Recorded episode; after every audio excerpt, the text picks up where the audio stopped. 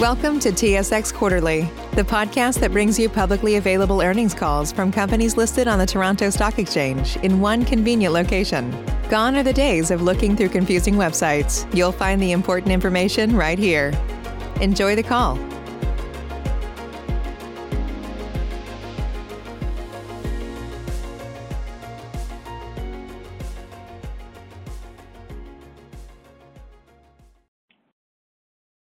Good day, ladies and gentlemen, and thank you for standing by. Welcome to Cenovus Energy's third quarter results conference call.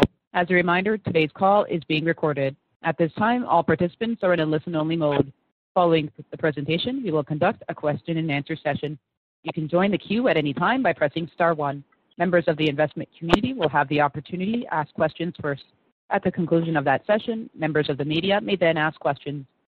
Please be advised that this conference call may not be recorded or rebroadcast without the express consent of Cenovus Energy. I would now like to turn the conference call over to Ms. Sherry Wendt, Director, Investor Relations. Please go ahead, Ms. Wendt. Thank you, operator, and welcome everyone to our third quarter 2020 results conference call. Here with me is our President and Chief Executive Officer, Alex Pourbaix, our Chief Financial Officer, Jon McKenzie, our Executive Vice President, Upstream, Norrie Ramsay, and our Executive Vice President, Downstream, Keith Chiasson. I refer you to the advisories located at the end of today's news release. These advisories describe the forward-looking information, non-GAAP measures, and oil and gas terms referred to today and outline the risk factors and assumptions relevant to this discussion. Additional information is available in our annual MD&A and our most recent annual information form and Form 40-F. The quarterly results have been pre presented in Canadian dollars and on a before royalties basis. We have also posted our results on our website at cenovus.com. Alex will provide brief comments and then we will turn to the Q&A portion of the call. Please go ahead, Alex. Thanks, Sherry, and good morning, everybody. As you know, on Sunday we announced a strategic combination between Cenovus and Husky to create a resilient, integrated energy leader. This transaction optimizes our cost structure, expands our market access, and strengthens our balance sheet. It positions us as a more resilient company with increased and more stable free funds flow. It also gives us opportunities to expand margins across the value chain, lowering our break-even and accelerating deleveraging and returns to shareholders. You have already seen us drive significant costs out of our business through corporate and operating optimizations. I'm extremely confident that we will achieve the goals we have set with the transaction and realize the potential of the combined company.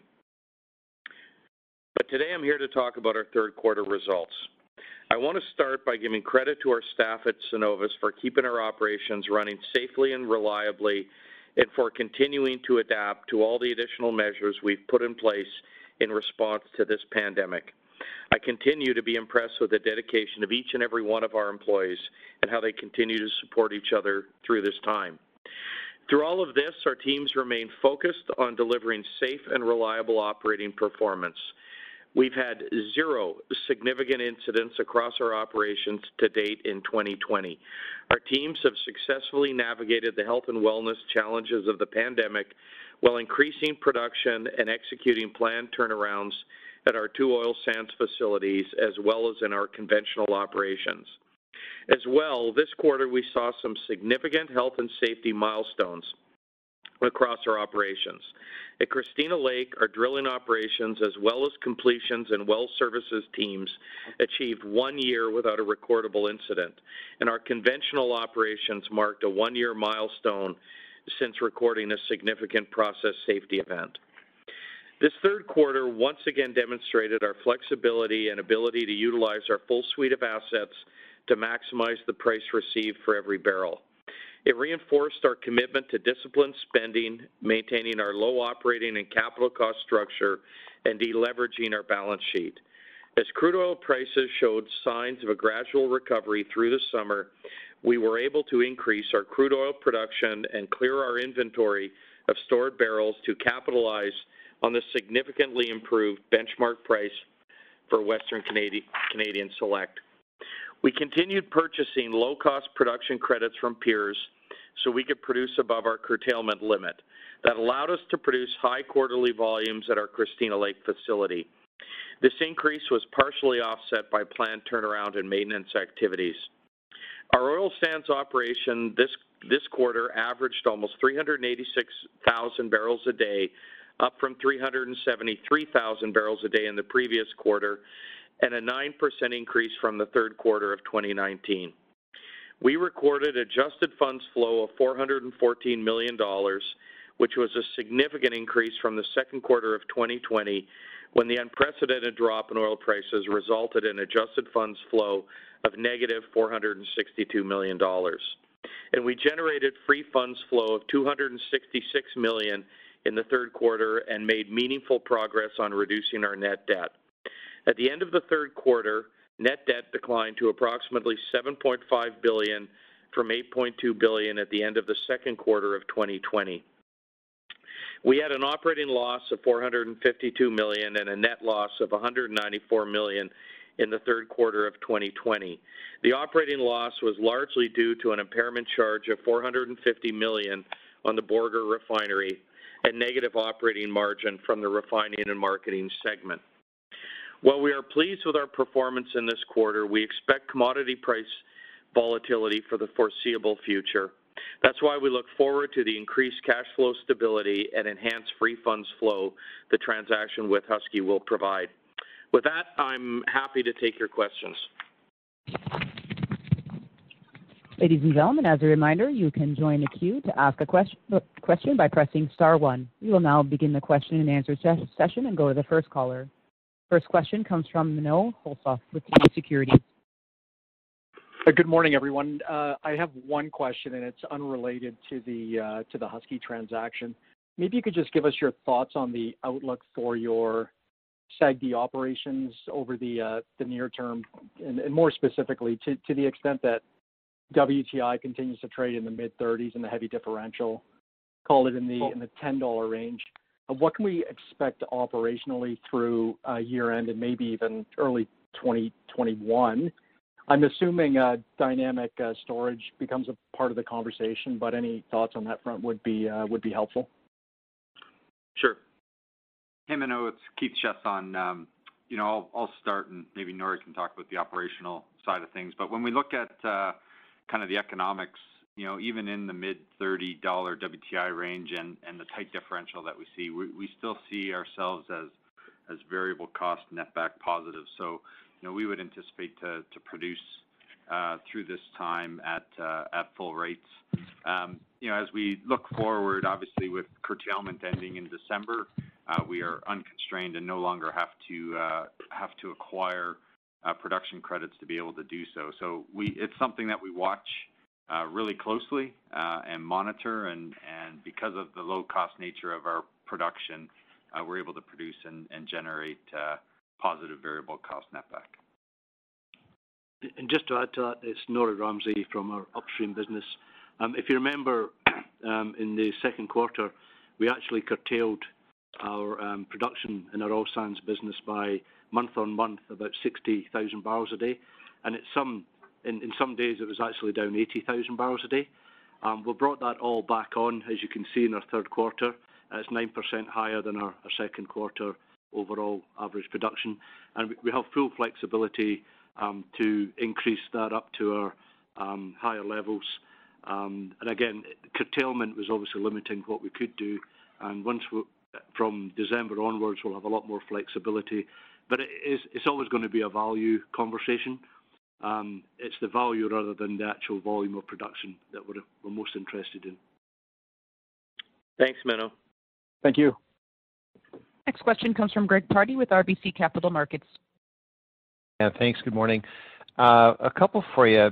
Maybe, Alex, just to pick up on the safety theme, uh, just wondering if there are specific actions or, or thoughts you have that you know will be taken uh, to ensure that the combined entity here proposed is, is going to have similar you know safety and reliability as, as Cenovus. Is there anything you can add around that?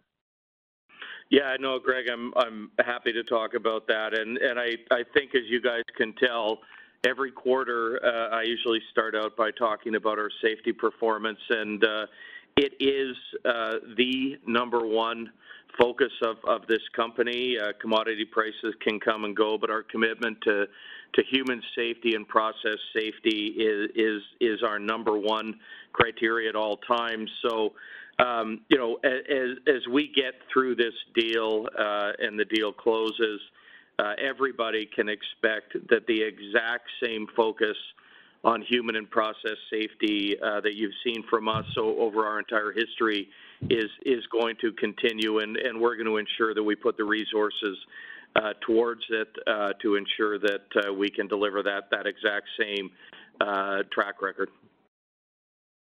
Okay, great. And and the second one really comes back to um, how we should be thinking about hedging policy again uh, you know, in the context of the new organization, very different integration prospects, but also kind of, you know, tied to that question will be is, is would if, if you were to continue hedging, would it remain connected with storage optimization? I'm just wondering if you can dig into that.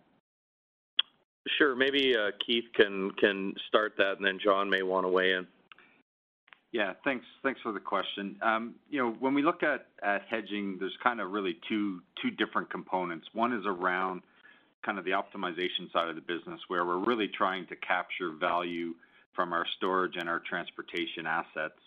Um, you know, when we think about that, you know, really we're we're seeing a, a value opportunity, you know, over a period of time or in different locations. And to capture that opportunity, we lock up, you know, both sides of that transaction. So you know, from a financial side, we may lock it up, and then as uh, that price settles, there could show plus or minuses.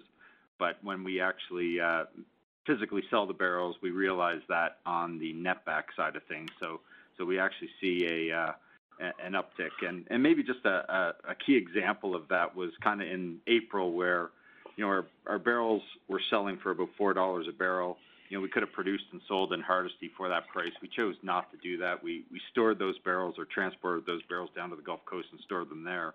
And then, you know, come June or July, we we sold those barrels and and realized an uplift of of almost uh, $25, $30. Um, in that transaction, though, we would have locked in the the WTI components as well as the physical sale. And because of that, you know, if, if WTI settled at 35, we may have shown a realized loss, even though our netbacks were, were materially higher than what they would have been in April. So, you know, when we think going forward, obviously uh, um, the combined entity uh, has a lot less exposure to the WCS, WTI differential in Hardisty. Um, so that becomes less of a concern for us, but, but the combined entity still has, you know, exposure to WTI. So, so maybe with that Jon, if you want to pick up on kind of our corporate hedging. So Greg, I, think there's three, you know, answers to your question that I would give you. And I, think Keith really touched on the first is part of this transaction is about us acquiring a number of other assets that give us many, many more options to take our molecules to market to optimize the value that we get for them. So you should absolutely believe that we're going to continue with the type of optimization hedging that, that Keith has just described. And, and for example, you know, today we would have about 10 million barrels of storage. You know, going forward, we're going to have closer to 16 as well as incremental pipe. So those opportunities, you know, are going to present themselves in um, in increased ways for us, and we intend to take full advantage of that. Secondly, I would say that, you know, one of the major reasons for doing this is to uh, reduce the volatility in our cash flows. So sort of at a corporate level, um, you know, that becomes an inherent hedge, uh, or this transaction will become an inherent hedge uh, in how we manifest our cash flow streams. But finally, you know, I, would come back to, you know, something that Alex and I have said, um, you know, time and time again is, is a underlevered balance sheet is the best um, way to hedge at a corporate level to ride through these commodity price fluctuations. And we've been really clear since we started talking about this transaction that, that balance sheet deleveraging is our number one commitment, and you can expect us going forward, you know, to continue to prioritize the balance sheet on a free cash flow basis until we've reached a point that we're uh, we're comfortable with our debt levels. Okay, terrific. Thanks all. Thanks, Greg. Next question.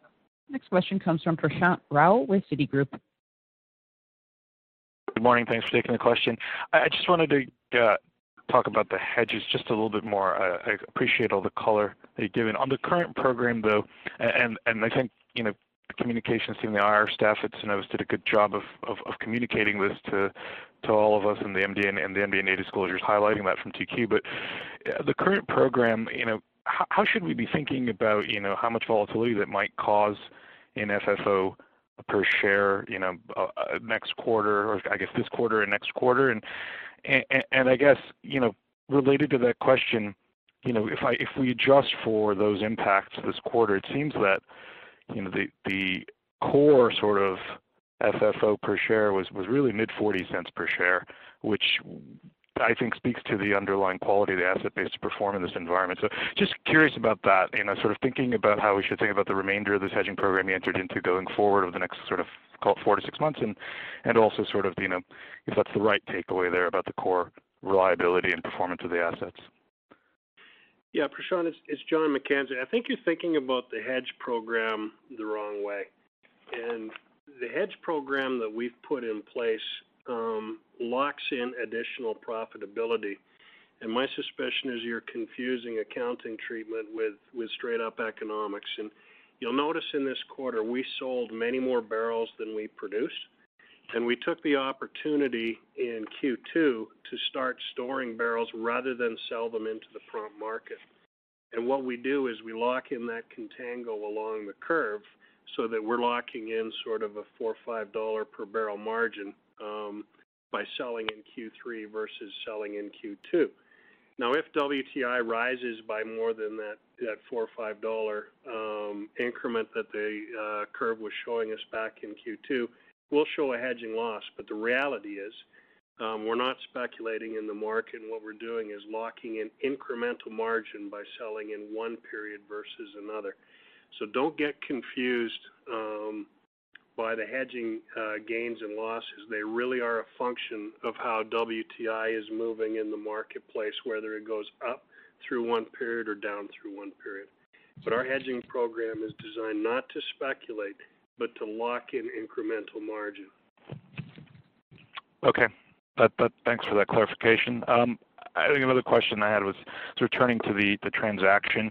Um, I appreciate that you probably can't give too much color around this right now, but um, when you look through asset monetization opportunities or sort of, I guess, you know, optimizing the portfolio, you know, post-transaction, post-merger, um, could you maybe help us to think about how you evaluate that? Just sort of what's the what's the construct by which you go through and, you know, balancing, you know, profitability versus, you know, synergies with the overall portfolio? Um, You know, specifically, I was thinking outside of the outside of sort of black oil production, the the that portfolio that you'll have on a consolidated basis. Any color there would would be helpful.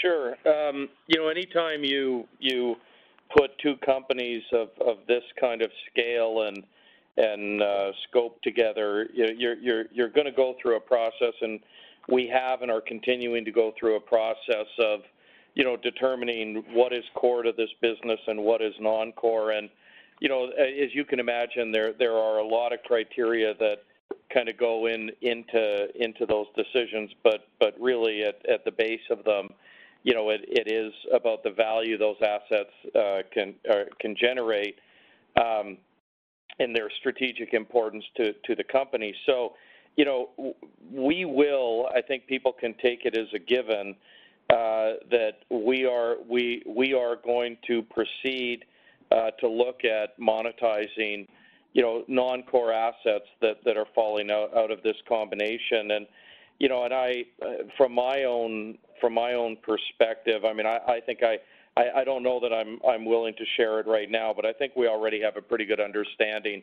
of uh, the kind of assets that we're gonna take a really hard look at Uh, in that regard. And, and we're also gonna be cognizant um, of are they worth more to other are they worth more to other people? But uh, and I think the other issue, you know, is going to be is the time right, and can we actually transact at values that are value creating for our shareholders? So, uh, you know, expect more from us on this. I think we're gonna act fairly quickly and just, yeah. I mean, it's just gonna take us a little bit of time uh, to uh, uh, till we're at a point where we can talk a little more freely about it. Okay, appreciate that. Thank you very much. Yeah, no worries. Next question comes from Phil Gresh with JP Morgan. Yes. Hi, good morning.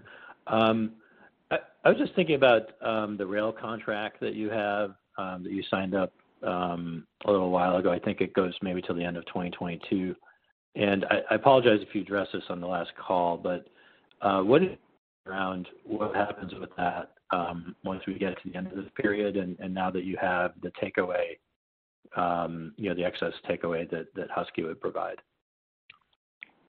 Hey, Phil, it's uh, Keith Chiasson. Yeah, you're uh, you're right that uh, some of those contracts fall off kind of at the back end of 2022, so we'll we'll evaluate that at, at that time. Um, you know, what I would tell you is, you know, we, we quickly ramped down the program in uh, in the first part of, of this year when commodity prices collapsed. Um, but we didn't uh, we didn't sit on our hands through that time. We actually uh, continued to negotiate around those contracts and um, and have been able to further reduce our, our variable cost on those contracts. And because of uh, you know some small investment that we made in the Bruderheim facility uh, last year, we're actually able to store a bunch of unit trains at the facility, which allows us to ramp up the program relatively quickly. So I think in the past we've talked about this uh, overall program not lending itself to kind of quick ramp up and ramp down, you know, in the span of kind of less than six months.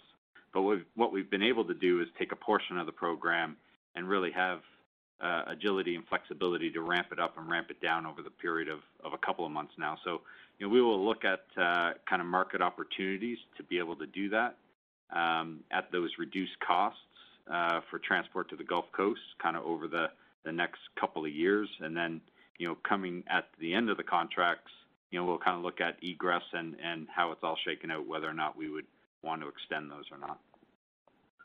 Right. Okay. Yeah, I guess my follow-up to that would just be with your comments about having lowered the costs, does this mean that the new transport costs that we've seen this quarter, which are lower than prior quarters, uh, is a function of that cost reduction given um, uh, you know rail uh, not being utilized? And then, um, is, is this the right way to think about the go forward? And if we go into you know, if we're coming out of curtailment, do you think you'd actually maybe start using that rail as we move into 2021? Yes. So Phil, you shouldn't be surprised to see us use the rail kind of in the fourth quarter here. We uh, we are looking at starting up a portion of the program in November. It still enables us to to accumulate additional production credits versus having to acquire them in the market uh, through the supplemental production allowance. And then in December, you know, it really comes down to a uh, cost-benefit analysis. And with the cost reductions we've been able to achieve on the variable costs, you know, we can actually make this program economic to run barrels down to the Gulf Coast and realize higher netbacks. Uh, so you shouldn't be surprised to see us move some volume, obviously not the full program through the fourth quarter, but some volume through the fourth quarter, uh, which will help improve our, our overall netbacks. Yeah, Phil, it's it's Alex. Just maybe one thing I'd add to that. It it you know, this this uh, improvement in pricing we've been able to achieve is is really significant, and it's a it's a tribute to Keith's team, but but also our freight partners. Uh, they have been uh, uh, really good to work with in in making this a much more compelling opportunity going forward.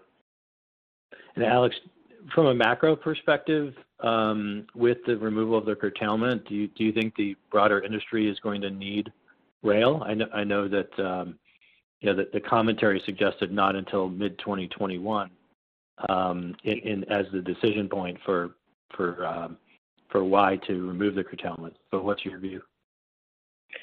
Yeah, I mean, I uh, I, I suspect. I mean, I, I I think I've been pretty consistent about this, but you know, I think one of one of the very clear features of our industry is you know, I think all of us have been very successful in driving costs out of our operation. And, you know, I, I, I suspect with curtailment going away, uh, those barrels on the sidelines, be they, you know, sort of, you know, 200 to 400,000 barrels a day, I do expect them uh, to come back, and and uh, I I would not be terribly surprised at all to see rail. You know, I, I don't think we're gonna see it at where it was uh, a year and a bit ago, but as Keith said, you know, it looks like it's making uh, economic sense for us, and uh, I wouldn't be at all surprised to see rail volumes moving up here over the over the next few months. Great. Thank you.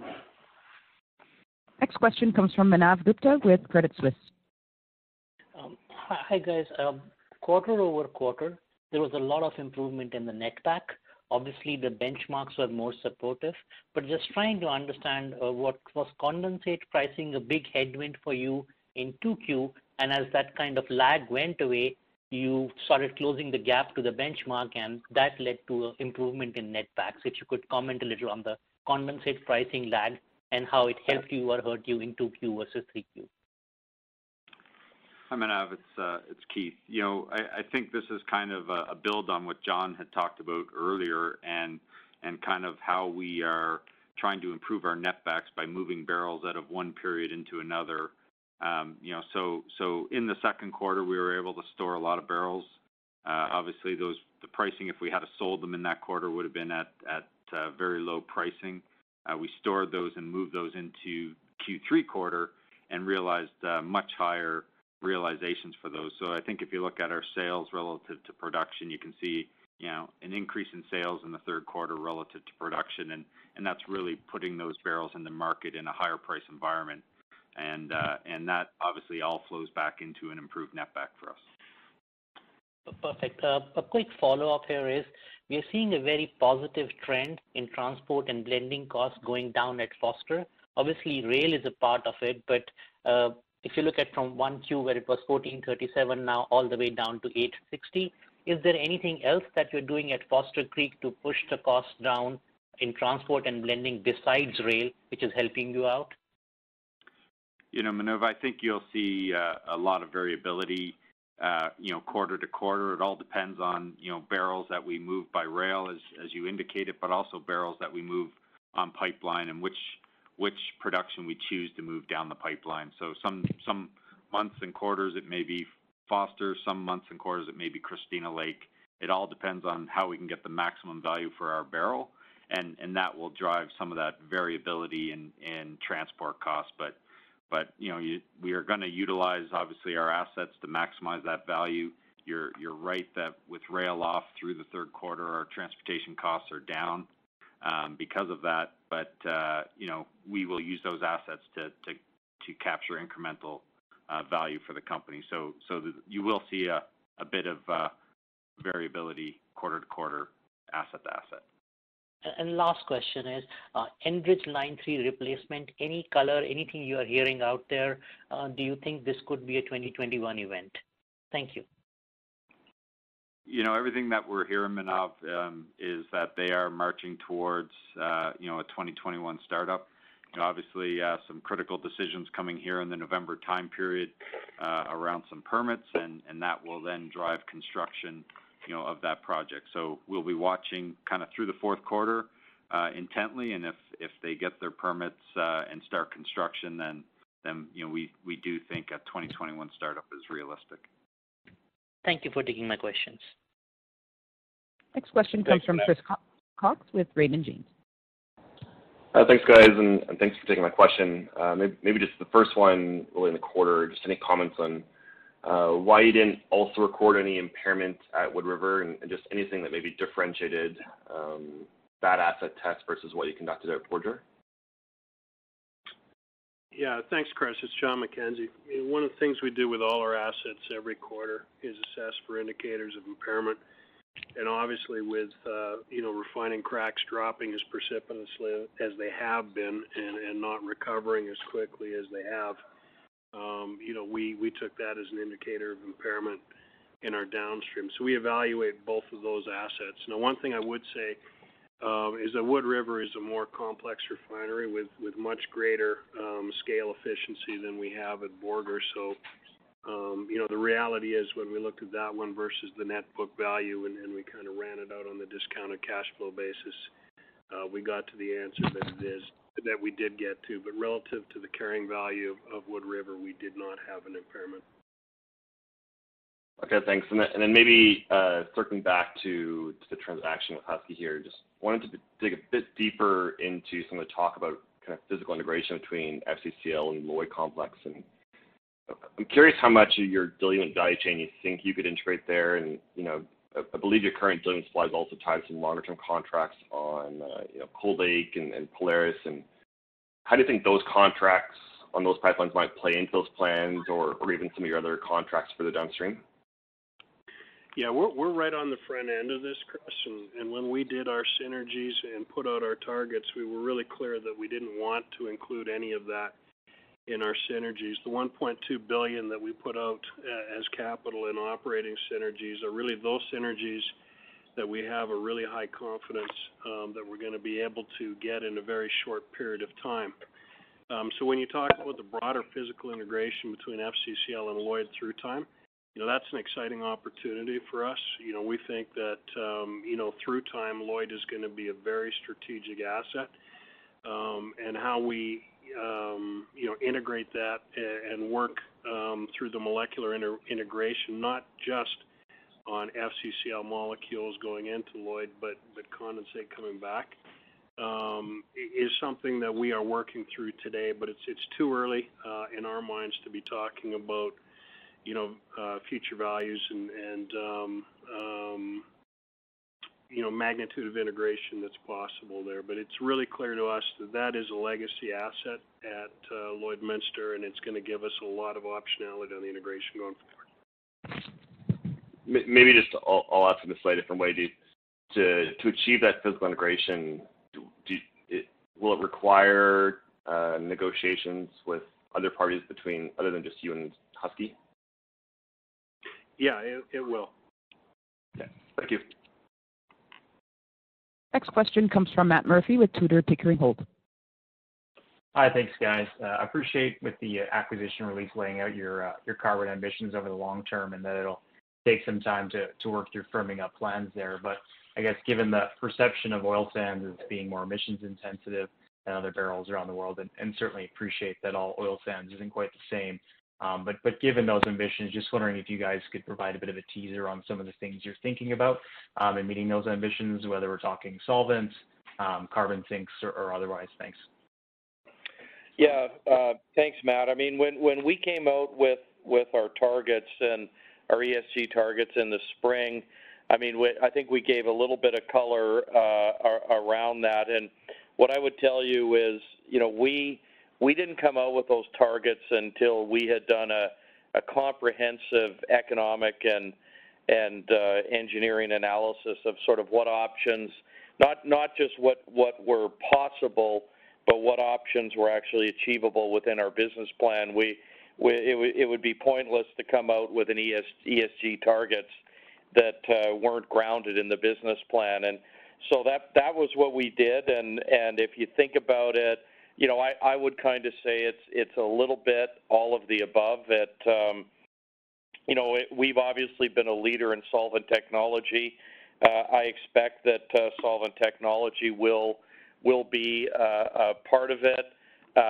Carbon sinks is is something we are, you know, we're looking at carbon capture and sequestration. But you know, one of the things I, I and and you know, there may be, you know, there could be an element of Uh, acquiring carbon offsets. But the the one thing I would say that I think a lot of people don't appreciate, um, you know, although there are a lot of projects that require capital, um, you know, whether it's cogen, whether it is solvent technology, carbon capture, um, there's actually we believe there are a great deal of benefits uh, that we can reduce our GHG intensity by changing how we operate uh, the assets.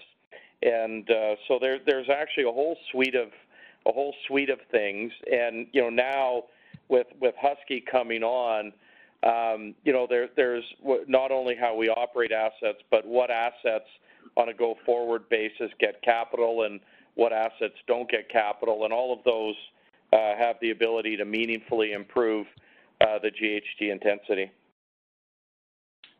Yeah. I appreciate the thoughts there. If I may and follow up on a completely unrelated note, just on the approach to integration with the Husky transaction. I guess if I go back to um, the 2019 Investor Day, excuse me, for example, which I appreciate is, worlds away at this point. Um, but I, think the strategy at the time was to take advantage of accessing a healthy amount of refining capacity in the U.S. market um, rather than owning it yourselves for, for a sort of integration. Um, I guess, can you talk about what's changed there in the thinking? Was it just an opportunity with Husky that was just really hard to pass up? Um, or did something, I guess, change in how you're thinking about um, the value of integration, whether a, read-through on how you're thinking about pipeline progression from Canada? Thanks. Yeah. Yeah, I mean, it, it, it's a whole lot of things, but you know what? I'd maybe go back to where my comments have been on integration from the start, Matt. And I, you know, I think I think what I've been very consistent on. I've always said, look, I, I love the integrated business model. I, I looked at our, our competitors and said uh, it would be fantastic to have that kind of business model and take the volatility out of out of our cash flow and earnings related to our exposure to Alberta heavy oil pricing. But you know, when when we looked at that, you know, pr- like very in depthly a couple of years ago, you know, at the time, um, you know, crack spreads were 18, 20 dollars, um, and uh, every refining or, or, or processing, upgrading business or asset we looked at was just extraordinarily uh, highly valued, and, and I'm just not very interested in, in picking off assets at, at the peak of the market. And that's why, you know, we, we came to a strategy at that time of focusing on, rather than on, on processing, of actually looking at, at opportunities to, um, you know, to get our barrels to market, you know, via logistics, to, via logistics uh, whether it whether it was pipe or rail, where we could achieve a global price for our for our heavy barrels. And you know the the obvious difference is is since the pandemic, you know you you've seen a you've seen a situation where everybody's values have come down. But if you look at the the valuation metrics of of the the Husky merger, um, you would see, you know, if, if you kind of break that business up into an upstream and downstream business, however however you do it, um, you know that that that downstream 400,000 barrels a day of molecularly integrated upgrading and refining uh, to our to our barrels. I mean the valuation was absolutely uh, compelling. Yeah, I would just add to that, Matt. I think Alex used a really important phrase there called molecular integration and that's what this this um, opportunity really presents uh, for Cenovus going forward is the ability to have processing units that are tied to our molecules, you know, that consume the molecules that we produce. And I think that gives a whole different level of optionality as well as a whole different reduction of volatility going forward. So this isn't just about integration, it's about molecular integration going forward and tightening up our value chains and shortening up um, them to the extent that we can.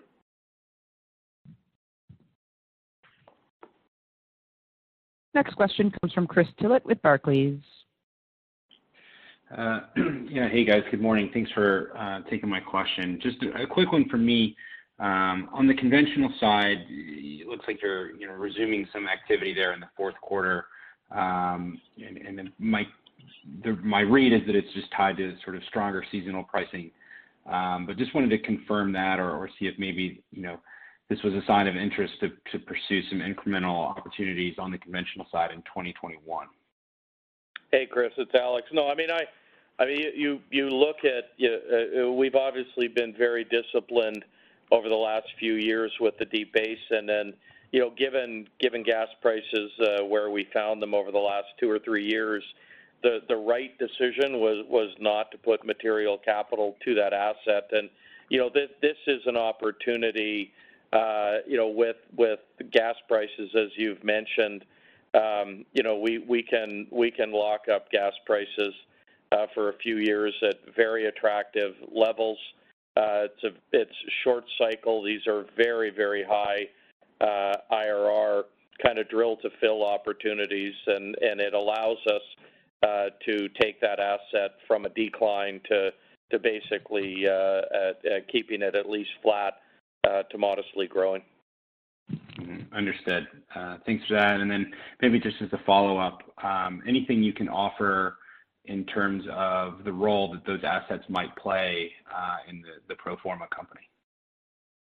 Yeah. I mean, you know, we, I had responded to that question earlier about about asset sales, and I I think as everybody knows, uh, you know, we we took a really hard look uh, a couple of years ago at whether there was you know, whether there was an opportunity to monetize a portion of of that conven- of that conventional business for Cenovus. You know, I I think you can kind of assume if if you put Cenovus' conventional business together with Husky's in a you know in a higher price uh, environment. I, I, I you know, we're gonna take a really we're going to take a really hard look at that. I think my observation today is even though the prices have come up, it, it's still a pretty tough market uh, for value, but I expect that will likely Uh, improve over over the over the the next little while, especially if prices stay where they are. So we're we're gonna we're gonna take a very hard look at that. Okay, great. That's helpful. Thank you. No worries. Next question comes from Neil Mehta with Goldman Sachs. Thanks, guys. Uh, twice in a week. Uh, so, the I hmm. guess the first question here is maybe it's for you, Jon, given you know the Husky assets really well. But as you looked at, you know, the last couple of years of Husky, one of the challenges has been operational execution and excellence, and that's shown up in different ways in in both upstream and downstream in terms of performance. Uh, as you look at those assets, um, do you think there are things Cenovus can bring to the table to kind of get them up to speed? And how do you, as you went through the process of valuing these assets, how did you take that into consideration? Yeah. It's uh, it's Jon, not Jeff, Neil. Uh, I thought it said Jon. Sorry, it didn't. I think you might be 20 minutes ahead of yourself. No, oh, sorry. Oh, I see. I'm sorry. Yeah. But uh, I tell you, this was an absolute number one concern for, for us. Alex has mentioned right off the top of this call that safety is always has been and always will be our number one concern going forward. So when we looked at um, you know, this asset base, I would tell you that we had unfettered access to do our due diligence, and we have been um, at this for you know, nearly six months. And I would say the diligence that was done um, on all aspects of these assets is really unprecedented in terms of my experience with the M&A market, particularly on the E&P side. When we look at the asset base that we acquired, you know, everything on the upstream that is operated is really right in our wheelhouse. And it's it's right inside what we really do well as a company, and we are very comfortable uh, with the reservoirs, the conditions of the assets, the conditions of the commercial uh, arrangements over the top, and we think we can add value there. Um, and we think that uh, that value can be realized in a fairly short period of time. As it relates to the downstream, you know, we took a lot of time to look at uh, some of the improvements and some of the um, changes that Husky has been making through time, all the way from um, new personnel coming into their operation, all the way through their safety process, uh, safety systems, as well as their um, asset condition reports, as well as reliability and safety practices. I remind you, we have two directors on our board who are very, very deep in terms of um, refining assets and the operations thereof. So it's something we took our time on. It's something that was absolutely top of mind for ourselves and the board. I think we've done a thorough job of um, ferreting out uh, our level of comfort in this, and we're comfortable that on a go-forward basis, you know, we're on the right path and that we've uh, Um, you know, satisfied ourselves that um, you know, we are not gonna have these kind of uh, incidents going forward. Yep. Great. And and the follow-up here is, um, I had asked about this over the weekend, but I don't know if there's been a subsequent update to any conversations with either the ratings agencies or your or credit investors about uh, how they view this transaction a pro forma way and whether this gets us the breadcrumbs to getting back to investment grade.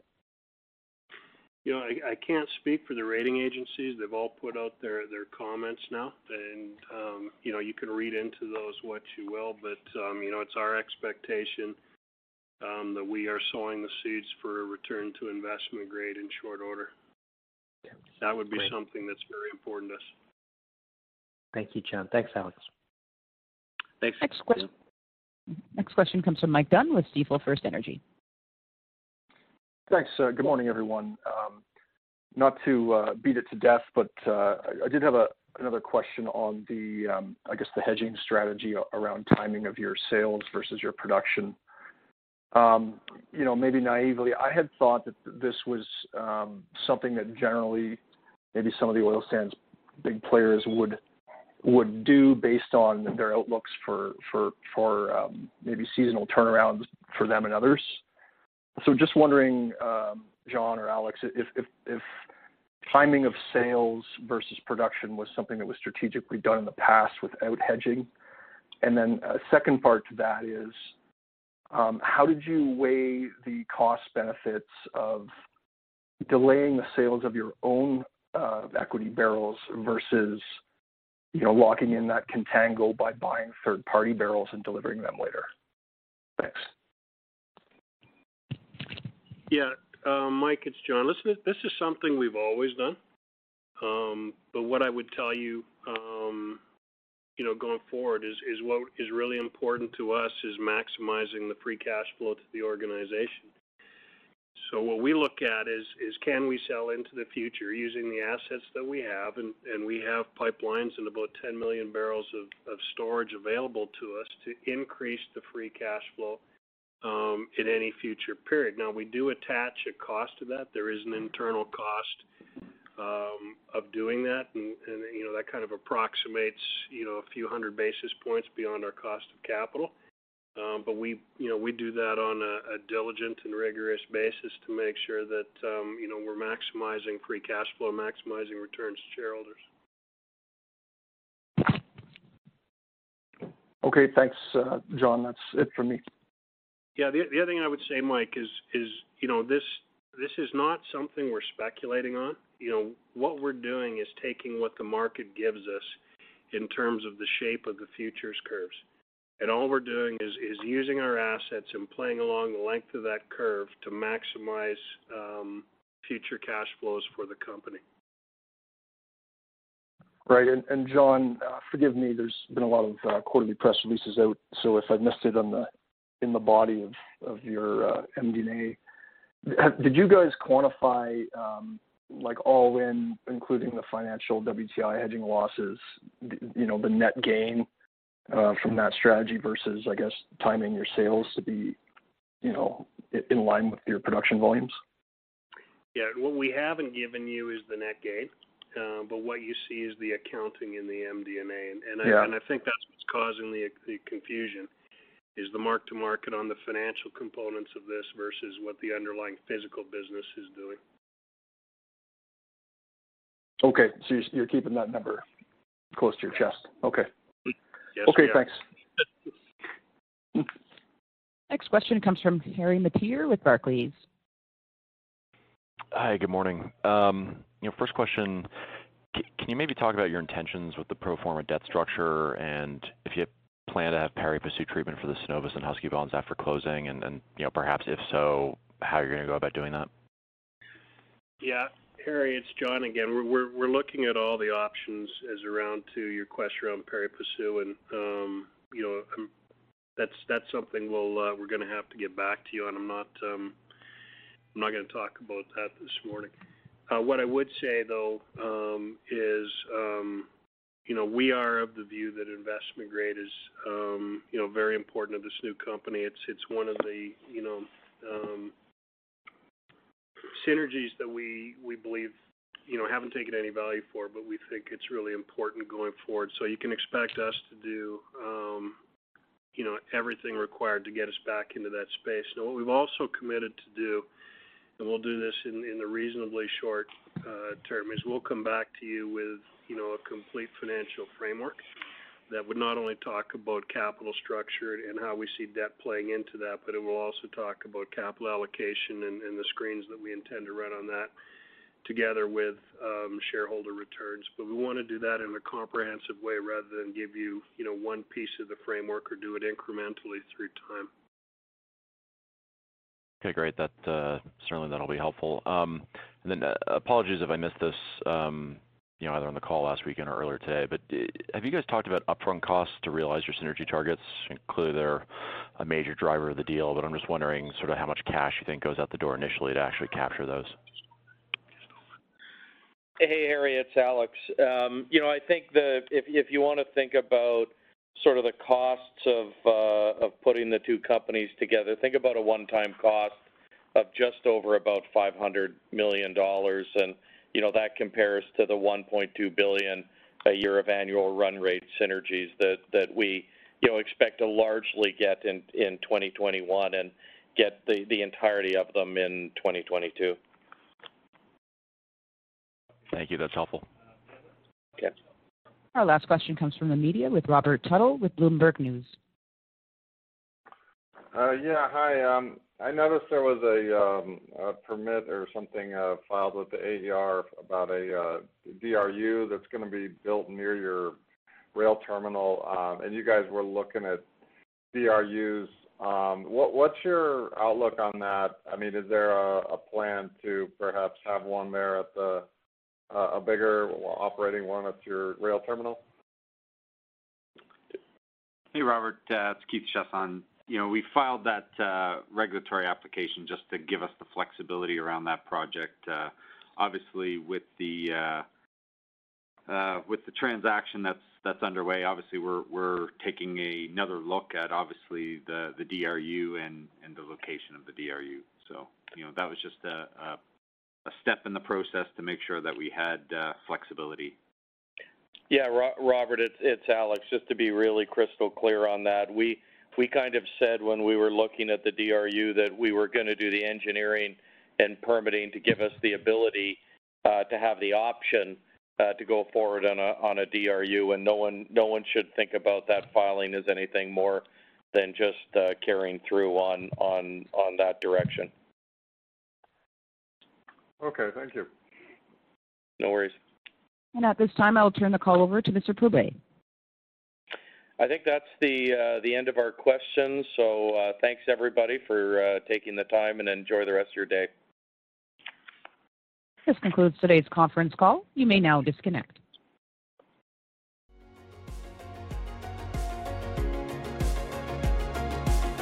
Thank you for listening to TSX Quarterly. If you enjoyed the cast, remember to leave a good rating. And remember, for any additional inquiries, please consult the company's investor relations section on their website. See you next time.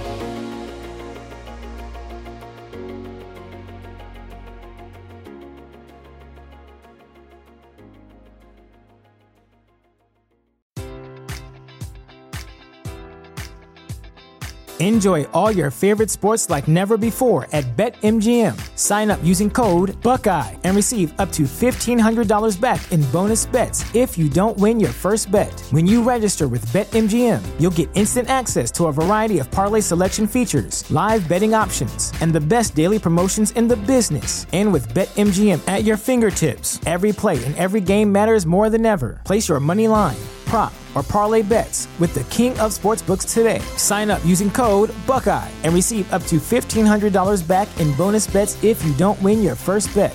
BetMGM and GameSense remind you to play responsibly. 21 plus and present in Ohio, subject to eligibility requirements. Rewards are non-withdrawable bonus bets that expire in seven days. Gambling problem? Call 1-800-GAMBLER. In partnership with MGM Northfield Park.